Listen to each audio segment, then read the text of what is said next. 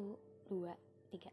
Hai, kamu sekarang lagi mendengarkan podcast dari Nyonya Hujan. Podcast yang berisi cerita random kehidupan si Nyonya dan orang-orang di sekitarnya. Selamat mendengarkan. Huh. Selamat datang di episode pertama podcast dari Nyonya Hujan. Hah, sebenarnya aku nggak mau memulai episode ini dengan kata maaf, tapi ini harus supaya kalian gak kecewa nantinya. Jadi episode pertama ini uh, aku akan membacakan sebuah surat. Ya nanti kalian tahu sendirilah suratnya seperti apa. Menurutku surat ini sedih dan dan sesusah itu ngedeskripsinya. Oke, daripada banyak intronya, kita langsung aja. Aku akan bacain suratnya dan maaf kalau nanti agak terbelit-belit ya karena ini podcast pertama aku, so sorry. And yaudah deh, kita langsung aja ya.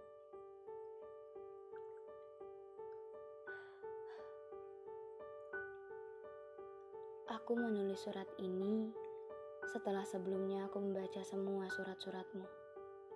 Ya, aku sudah membacanya, termasuk surat terakhirmu yang menyatakan bahwa kamu akan menyerah. Sedikit kaget karena nyatanya menurutku selama ini kamu tidak pernah memperjuangkan apa-apa. Lagi pula harusnya aku yang berjuang, bukan kamu. Aku tidak pernah membayangkan akan dicintai dengan begitu besar oleh satu perempuan. Bukan karena aku tidak peka, tapi karena menurutku aku belum pantas untuk itu.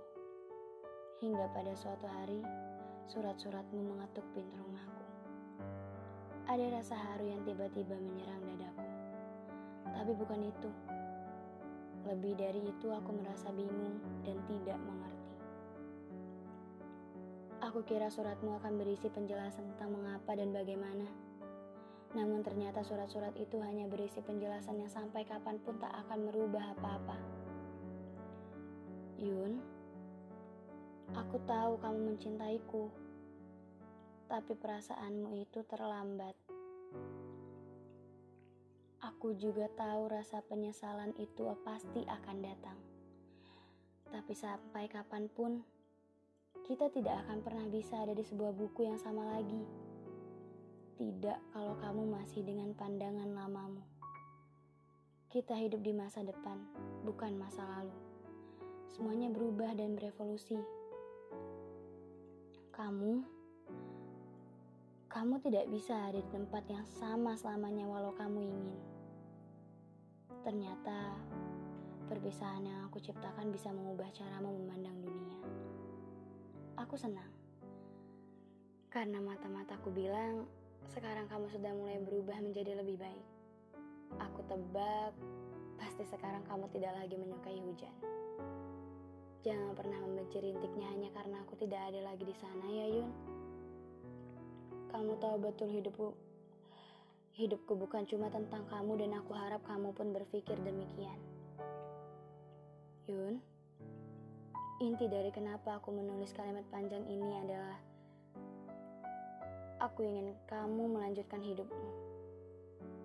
Aku ingin kamu menemukan sebuah kisah baru yang mau mengangkatmu menjadi tokoh utamanya. Aku mau hidupmu berjalan seperti semula, selayaknya sebelum kamu mengenalku. Pergilah, Yun. Selama ini, kamu tidak lebih hanya hidup di dalam ekspektasimu yang tak pernah lebih dari pembodohan. Hayalanmu yang pada dasarnya kamu tahu hidup adalah sesuatu yang realistis. Ia tidak pernah mengenal hayal dan harap. Maka dari itu, dulu aku memintamu untuk berhenti berangan-angan. Dulu, saat aku baru mengenalmu, aku kira aku tidak akan pernah bisa pergi darimu. Namun itu dulu. Waktu yang terus berjalan menuntunku pada kisah baru. Kisah yang jauh lebih indah. jauh lebih menjanjikan ketimbang kisah yang pernah kita tulis bersama. Cerita kita terlalu indah sampai kita lupa hidup bukanlah dongeng yang isinya hanya soal bahagia. Kisah baru yang aku pilih, tokoh perempuannya tidak secerdas kamu. Jauh kalau harus dibandingkan denganmu. Dia juga tidak suka hujan. Bahkan dia takut mendung, cahaya kilat, dan suara gemuruh. Sesuatu yang begitu berlawanan denganmu. Tapi dengannya Yun, dengannya ada sebuah ruang yang tidak pernah bisa aku raih saat bersamamu. Ruang yang membuatku yakin bahwa kadang aku bisa berjalan tanpa cahaya sekalipun. Ruang yang tidak pernah ada dalam kisah yang kita buat. Yun, bukan suatu kejahatan mencintai terlalu dalam. Tapi akan jadi kejahatan jika orang yang kamu cintai tidak merasakan hal yang sama denganmu. Kamu tahu betul rasanya mencintai sendirian, dan aku tidak ingin kita berakhir begitu. Maaf Yun, aku tidak bisa memberikanmu kesempatan lagi, terlalu banyak kesempatan yang berakhir dengan kesedihan. Yang aku tahu, cinta itu menyembuhkan bukan mematikan. Jadi kita sudahi saja semuanya di sini. Kisah yang sebenarnya tidak boleh ada sejak awal, memang baiknya hanya tertulis dalam lembaran kertas yang akan tua dimakan usia. Kamu tidak perlu lagi mencariku di Jogja atau di baris-baris rak perpustakaan sekolah lama hanya untuk menepati janji yang pernah kita buat. Karena ada beberapa janji yang dibuat semata-mata agar kita merasa lebih tenang. Jangan pernah menyalahkan dirimu atas semua yang terjadi ya Yun. Tidak ada yang menginginkan perpisahan. Tapi kisah ini butuh kata pisah pun dengan tindakannya. Maafkan aku Yun, karena baru menulis ini sekarang setelah semua yang terjadi. Semoga kamu bisa menemukan bahagiamu kembali. Yang jelas bukan aku orangnya. Aku pamit. Tertanda Muhammad Ryan Algani.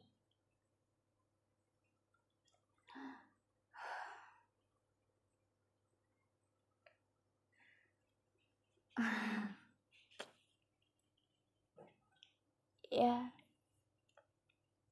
itu suratnya. Yang tadi baru aku bacakan, itu surat yang aku maksud di awal tadi. Aku nggak tahu ini ini terdengar sedih atau enggak di telinga kalian. Tapi buatku, surat ini surat ini benar-benar surat yang sangat menyedihkan. Aku aku nggak masalah kalau kalian belum belum ngerti karena ini baru episode pertama. Masih banyak hal yang perlu aku jelaskan ke kalian.